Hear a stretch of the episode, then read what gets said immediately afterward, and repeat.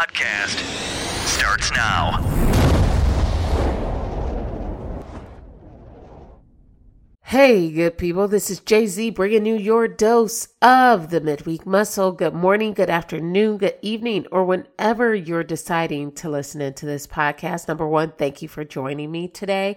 And thank you for yet another full week of checking in.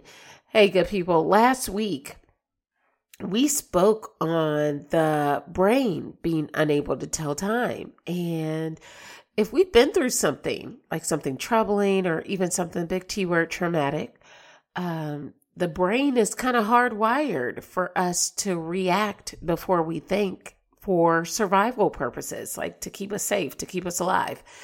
And I'm going to keep it all real, good people.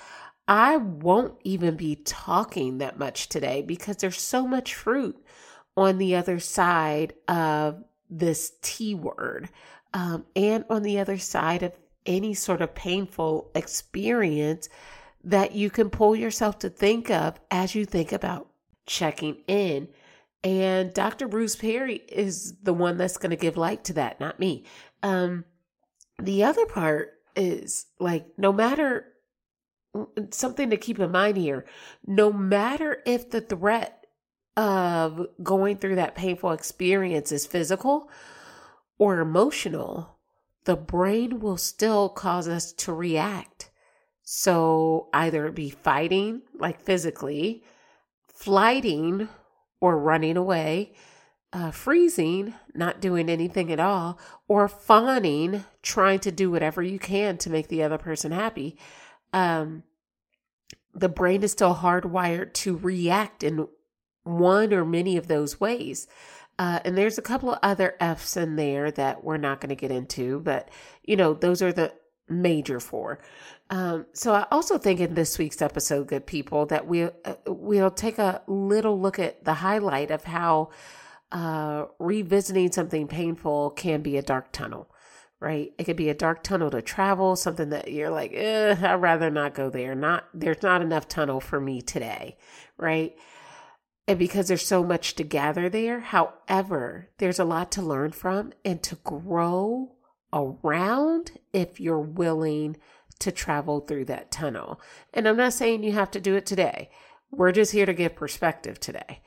I just, we can't share that, that we can't share that this is a light and easygoing experience. We have to be real about it. But part of checking in is being willing to like go there, right? Um, and and that is just the territory if you decide that's something that you want to do. Um, so again, it traveling down this road is something that has to be done relationally, meaning with others, uh, so that way you're not traveling it by yourself. Uh, and so again, why talk about the check-in? and why talk about trauma and why is this even a part of your series? I thought you were supposed to be talking about business. I thought you were supposed to be talking about wellness. I thought you were supposed to be talking about all these things, JZ. And, and like, listen, I'm just trying to like keep up and run my household and run my business or run my life. And that's just it, good people that is exactly why we're talking about checking in. It's because number one, you can't do any of those other things household, business, lifestyle without others. And if you do happen to run your life, business, and household without others, what happens is you create isolation and, in some aspects, relational starvation. And that's unhealthy. And so, again, why do we do the check in? uh, is because we need people. I think you're going to uh, discover that as Dr. Bruce Perry talks today. Uh, but if you're joining us for the first time, thank you for number one for being here. This podcast was created to give peaceful and positive perspective to help you tackle the barriers that can have a tendency to hold you back and or hold you up from claiming what is yours, and that's the victory. Um, we're here to give you that power listen to help you boost you through your week, and hopefully that can propel you into many amazing other things that hopefully you'll tap back and write about or write to write to me about or share or what have you because I love hearing those stories. And so, again, I hope you find this episode helpful. And if not, thank you for listening. Share it, share it out.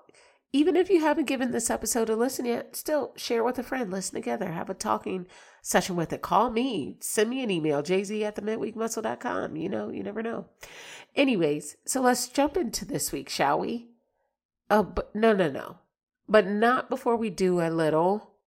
For the culture trivia!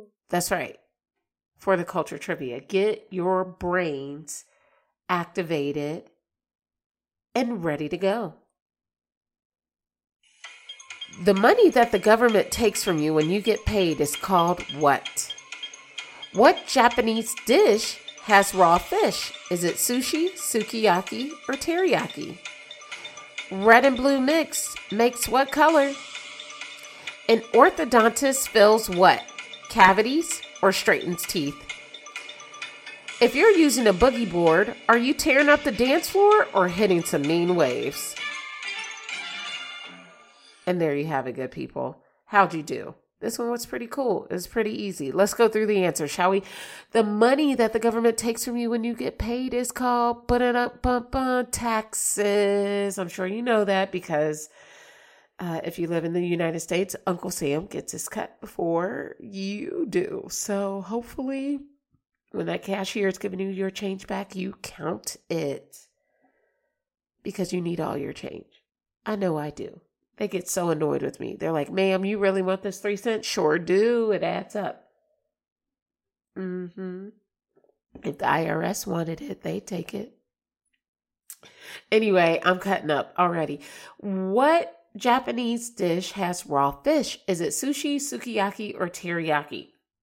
If you answered sushi, you'd be correct. Sukiyaki is a sauce, and teriyaki is too. Um, red and blue mixed makes what color? If you answered purple, you will have passed your elementary school grades. Congratulations.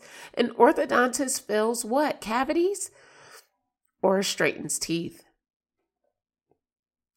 I recognize the error in my question asking. So if you said uh, an orthodontist doesn't fill straighten teeth, then I, I'll give you that. An orthodontist straightens teeth, not fills straightened teeth. Yeah, that would be like a little misleading. I see what you did there. Okay, okay, you're on my back. It's early, all right? And if you are riding a boogie board, are you tearing up the dance floor or hitting some mean waves? If you're hitting some mean waves with your answer, you'd be correct. I, I hope you did well on that one. So you're probably thinking, like, well, JZ, you told us like to ask about your student from Mexico. How's that going? Oh, yep. Glad you asked. He is my whole heart. Like, I've only known him a short time, and he has my whole heart. Y'all, before my voice has even made it to you this morning, we've tackled a hockey game, a major league soccer game, a tour of a baseball stadium, an amusement park, the aquarium, and I'm not even talking about the baseball game we hit up last night in between all of our other activities for the week. It has been a busy ass couple of weeks, and I'm still grateful that I have the bandwidth and capacity to be his pseudo mom for the couple of weeks. And literally, I have garnered super strength to wash, cook, clean, work out, hard 75, my J Babe himself, and activities all on demand. Is it sustainable? Heck no.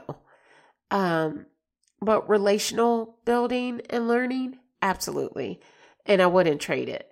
Um, he being him being here has helped me to take a seat and a, a for real chill pill and to actually enjoy what I'm working for.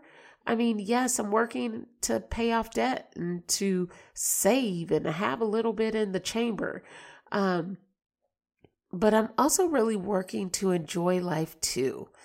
And that simple enjoy life thing can get missed in the day to day of just doing life in general. Uh, And he has brought that to me in his presence here. And I really love that he's here and will be very sad to see him go in a couple of days. So, you know, I'm just taking it all in as I go. So thanks for asking. As for Hard 75, I am in the last nine days. Uh, I think it's the last nine days. I have to do a count again because y'all, I'll be forgetting. Uh, but I think I'm in the last nine days. And since the start of it, I've read two books and I'm now on the third. I'm weighing in nine pounds lighter. And you know, that's like straight up fat like straight up burned nine pounds of fat, which I didn't even think I had it to burn, but I did. It's in there. What's in there? Um, I, I'm coming in four inches less than before. I'm developing developing six out of the eight packs that I have, and I'm hungry. Uh, sorry, y'all. Um, I'm just kidding on the hungry part. I'm not really that hungry, but I would like a glass of wine and maybe even a super cheeseburger or something like that. And, you know, I'm asking for that or saying that I want it. I probably wouldn't even eat it all. Um, so it would lightweight be a waste. But, you know, I feel pretty good. And honestly, I can't say that I want to turn back into some of the older habits that I've sort of left behind a couple of months ago.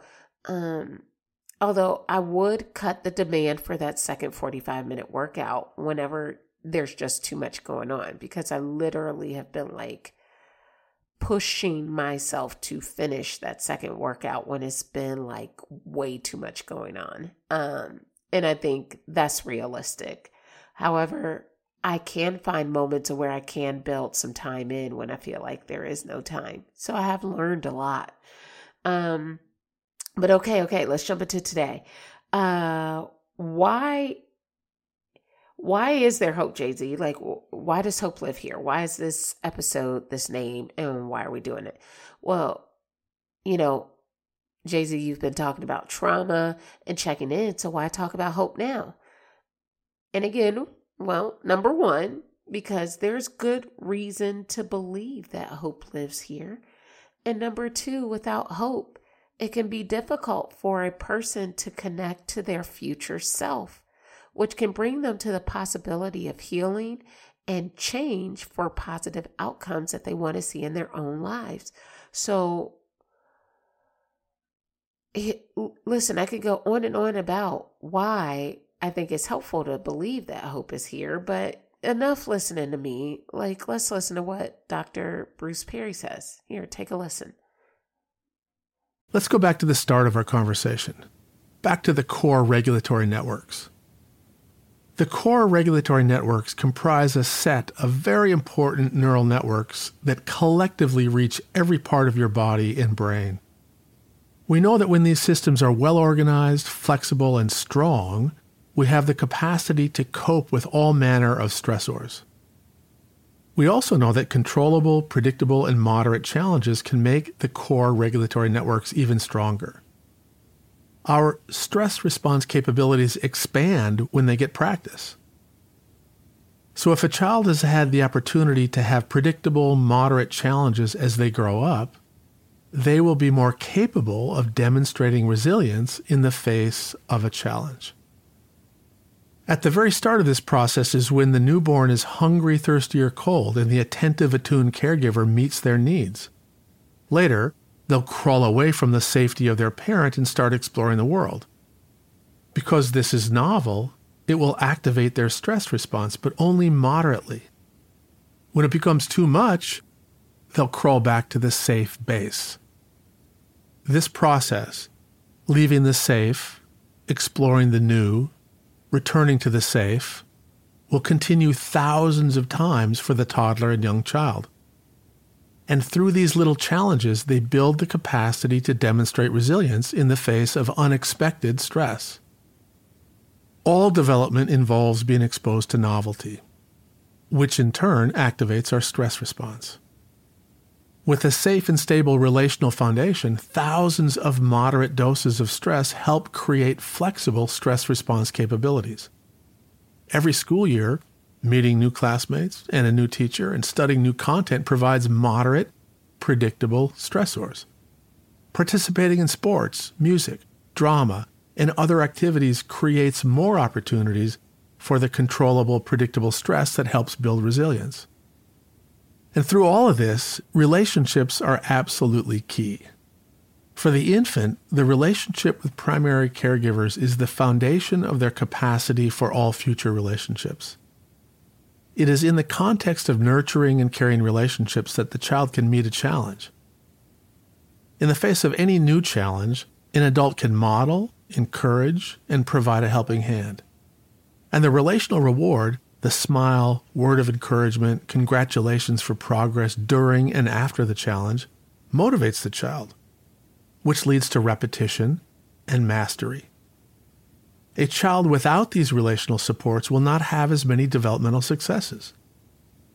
It's really important to note that the support of parent, teacher, or coach also helps provide the proper dosing of challenge for the child. Challenges should fit the child's developmental stage because impossible challenges set up children to fail. A child who has not yet learned to multiply cannot be expected to learn algebra. A child who has just learned to write words cannot be expected to write full paragraphs. It's a Goldilocks situation. Just as the challenge shouldn't be too big, it also shouldn't be too small. It has to be novel enough to cause the child to leave the comfort zone of their known experiences and already mastered skills. If the challenge is going to build resilience, it has to be moderate, just right. Finding the just right is a major issue with children who have had trauma. Remember, they frequently live in a persistent state of fear, and fear shuts down parts of the cortex, the thinking part of the brain. In a classroom, what may seem to be a moderate, developmentally appropriate challenge for many children may be an overwhelming demand on a child with a sensitized stress response. So he says, we have the capacity to cope with all manners of stressors, and that we know that controllable, predictable, and moderate challenges can make our system stronger, especially with practice but they have to be moderate challenges. Any challenge that's too much overwhelms the system, and any challenge that doesn't have that natural support from ding, ding, ding, you got it, relationships, positive relationships can make it a, a, a developmentally challenging to overcome. Now, I know that good people, he's talking about that from the child like aspect. And again, it's not to just zero in on children, it is to take a look at ourselves in that childlike state. And so, what does that mean for even us now as adults if we happen to be working with young people? And even if we're not working with young people, what does that look like insofar as we think about our behaviors for ourselves? relationships, good people, if you haven't heard it, are mission critical and not romantic, just relationships in general. He goes on to say this take a listen. We've talked a lot about patterns of stress activation that create sensitization, which is essentially the opposite of resilience. But when we activate trauma memories and our stress response systems in ways that offer controllability and predictability, we can begin to heal a sensitized system. Healing takes place when there are dozens of therapeutic moments available each day for the person to control revisiting and reworking their traumatic experience. When you have friends, family, and other healthy people in your life, you have a natural healing environment. We heal best in community. Creating a network, a village, whatever you want to call it, gives you opportunities to revisit trauma in moderate, controllable doses. That pattern of stress activation will ultimately lead to a more regulated stress reactivity curve. So the traumatized person with a sensitized stress response can become neurotypical, less sensitized, less vulnerable. In fact, they can ultimately develop the capacity to demonstrate resilience. The journey from traumatized to typical to resilient helps create a unique strength and perspective.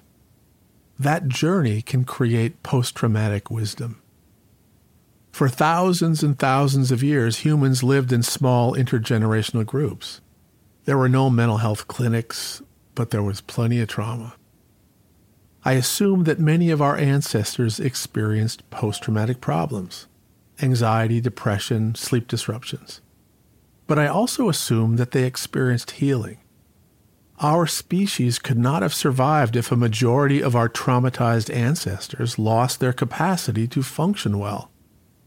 The pillars of traditional healing were number one, connection to clan and the natural world. Number two, regulating rhythm through dance, drumming, and song. Number three, a set of beliefs, values, and stories that brought meaning to even senseless random trauma. And four, on occasion, natural hallucinogens or other plant derived substances used to facilitate healing with the guidance of a healer or elder. It is not surprising that today's best practices in trauma treatment are basically versions of these four things. Unfortunately, few modern approaches use all four of the options well. The medical model overfocuses on psychopharmacology, option 4, and cognitive behavioral approaches, option 3. It greatly undervalues the power of connectedness, option 1, and rhythm, option 2. He says that they can demonstrate resilience. The journey from traumatized to typical to resilient helps to create a unique strength and perspective that can create post traumatic wisdom. Did you hear that? It creates a unique strength, a unique strength to the person that went through that thing, and a, a, and a unique perspective that a person who has been through that thing or something similar can generate. And not everyone has it. So it's unique to the person. Our species, he went on to say, cannot survive without relationships and pillars of healing because trauma has been happening to people before us, beside us, and, and throughout our culture for ages. And so we're not unique to this experience, but one thing that is unique to our ways of doing things, especially if you're here in America, is this go, go, go, go, go, go, go, and this rapid isolation of sorts. So, that unique strength that he talked about, to me, good people, this is what makes us hero. Like, you don't have to put on a cape, although you can, like, don't get me wrong, if that's what you got to do. But the mere fact of standing through what you've been through and having the wisdom not to repeat it because you've garnered that wisdom and that perspective and being an inspiration to others who know you, your character, and fragments of what's there or what could have been there, your growth, everything encompassing your personality and your love, that's super strength, good people. And there's hope there. And that's all you because you lived it no one else's. And that's hero to me. And so you might be thinking, like, thank you, JZ, but all this, all this trauma talk is rooted in children. And it doesn't matter because I'm a full on adult right now. So what's the point? Well, again, I'm getting there. Check this out. It's the recognition that what I've been through has caused me to have these kinds of feelings, and I'm not the only one. And it makes sense that if you're an overworked mother of three or four with a history of trauma, you'll have trouble coping while trying to carry your burdens all by yourself. Your health is being compromised in ways you don't even recognize. And then to realize that the reason you feel so overwhelmed is that you haven't found a good way to regulate yourself. This is why giving back to yourself is so important. If you aren't regulated yourself, how can you parent or work effectively? And that is such an important point. We are often asked to help children and youth who've been maltreated or traumatized or consult for a community following a traumatic event. And when I tell people that I'll actually need to work with the adults too, they're confused. But if the adults who live with, teach, and treat these children are not regulated, they will not be able to be fully present in a compassionate, regulated way. It is those fully present moments that are regulating, rewarding, and healing for the children.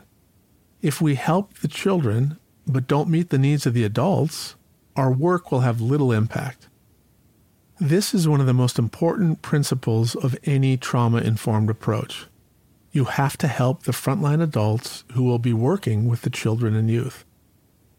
This shift in focus is challenging for some of our systems. In the child mental health system, for example, the patient is the child. The system's economic model typically doesn't include paying a clinician if they want to give time to the child's teacher, coach, or even parents. This is short sighted. We know that a dysregulated adult cannot regulate a dysregulated child. An exhausted, frustrated, dysregulated adult can't regulate anybody. As you point out, if you don't give back to yourself, you simply will not be effective as a teacher, a leader, a supervisor, a parent, a coach, anything. Self care is huge. Unfortunately, many people feel some guilt about taking care of themselves. They view self care as selfish. It's not selfish, it is essential. Remember, the major tool you have in helping others change whether you're a parent, teacher, coach, therapist, or friend, is you. Relationships are the currency of change. We have to take care of ourselves. This is especially important considering that so many of us are walking around with trauma or adversity in our own past. I wouldn't be who I am without my trauma. So I own it, I claim it, and by doing that, I believe I found a way to use it in service to others. Empathy, compassion, and forgiveness, these are all part of the practice that moves me forward in every decision or encounter I experience. And that brings us back to post traumatic wisdom. When you've lived through adversity, you can come to a point in your life where you can look back, reflect, learn, and grow from the experience. I believe it's hard to understand humankind unless you know a little bit about adversity. Adversity, challenges, disappointment, loss, trauma, all can contribute to the capacity to be broadly empathic, to become wise. Trauma and adversity, in a way, are gifts. What we do with these gifts will differ from person to person. It's so interesting to hear you say that. When I was growing up, I wanted to live like Leave It to Beaver. That was my idea of what a family should be milk and cookies at home, mom and dad together, the whole thing. But I would not have become the evolved human being that I'm still in the process of becoming if I had everything at my disposal or had everything I wanted at exactly the moment I thought I wanted it. I feel the same way. It is true, though, that the cost of wisdom can be very high. And for many people, the pain never goes away. The wise learn how to carry their burden with grace, often to protect others from the emotional intensity of their pain. Good people, the recognition that this idea of what I've been through, it, it and Oprah says it best by asking that question or saying that to yourself. Uh, she said it's caused her to have these feelings. Uh, uh, you know, recognizing what she's been through has co- and and the reason why she reacts to certain things or has feelings about certain things uh, is is a direct response of that question. What she's been through. And she's not the only one. And amen to that, Oprah, for real. Um, but also, how can you parent or work effectively when we think about us in our adult selves? Whether you work with young people or you're a parent yourself or you're not, or you have young people working in your office or you just work with other people in general, if you don't give back to yourself as a working professional in any regard, then you cannot regulate anybody. Let's say that's not even your goal to regulate somebody. Then you have to see it from this angle. A dysregulated adult cannot be more effective at anything that that person is attempting to do. a dysregulated adult cannot be a, a more effective at dysregulating another person. It can't be effective towards a, another dysregulated person, right? However, there are aspects of this that can help us grow around our grief.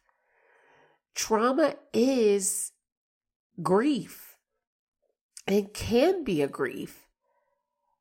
And even though I don't get the leave it to beaver reference, I get the point. Yeah, that wasn't me either. And I totally get what she's saying. But I too am in the process of becoming. And I hope I can leave you with this this week as we uh, round our time to a close. We are and should always be in the process of becoming. And I like to think that uh, there will be a time where I'm grown and there's no more growing left to do. But I also realize with my age and disposition that the moment I commit to being grown and there's no more growing left to do, well, I'd be dead because this life is ongoing and the journey in this life is evolve or repeat. So whatever is not evolving is repeating. That means there's no growth. And where there's no growth, there's death. And death does not necessarily mean dying or dead. It can just mean complacency or hopelessness, or it can mean just not even trying in general. And for somebody like me, that's a very scary place. And I hope that doesn't become the place that you aim to get to. So with with that in mind, this week, good people, I encourage you to be hopeful. Checking in with yourself, as they mentioned, is not a bad thing. It's self care. And again, self care is not selfish, it's essential. I love when they said that. I love when he said a dysregulated person cannot attempt to be effective in any other area in life, even if there's some effectiveness, is short lived. And, and so there's so many aspects of healing that is available to us good people. And not necessarily through pharmacology, like you mentioned. There are other elements like relationship to clan or tribe and dance and rhythm. And those methods are a little less Eurocentric, but still available to us in many different ways, shapes, and forms. And I think those are important to note as we consider what traveling through that dark t- tunnel of checking in can look like as we move to release. Either way, good people, post traumatic wisdom is available to us and helps us to see not only that there is healing ahead of hope, but it also helps us to see that we made it here despite what we've been through. And that is enough. This is certainly more than enough for me, good people. And I am truly grateful for that. Hey, I hope this was insightful. I hope it was enlightening. I hope it wasn't too confusing for you this week, good people. But I also hope it was encouraging for you to also be like, I want to know more about this book. It is called What Happened to You by Oprah and Dr. Bruce Perry. I recommend it. I recommend it. I strongly recommend it. Uh, you know, they give you all of the disclaimers before getting into it. So please make sure you listen to those before getting into it. But I highly, highly, highly recommend and I just wanted to leave that fruit here for you. Hey, if this was for you, good people, check us out. We will not be in uh, the check in and talking anymore about trauma going into next week and the next series. Hey, we may be talking about a little bit more of this new ground that you're um, attempting to explore, if that's in your heart at all. And so, again, Thank you, good people, for shedding light and love. Thank you for being here. I hope this was helpful for you this week. And as always, I hope you make it a great week. Share it with somebody you know, share it with someone who you think could be helpful. And as always, I'll meet you back here next week. Have a great power week. Have a great week checking in. And as always, let's go.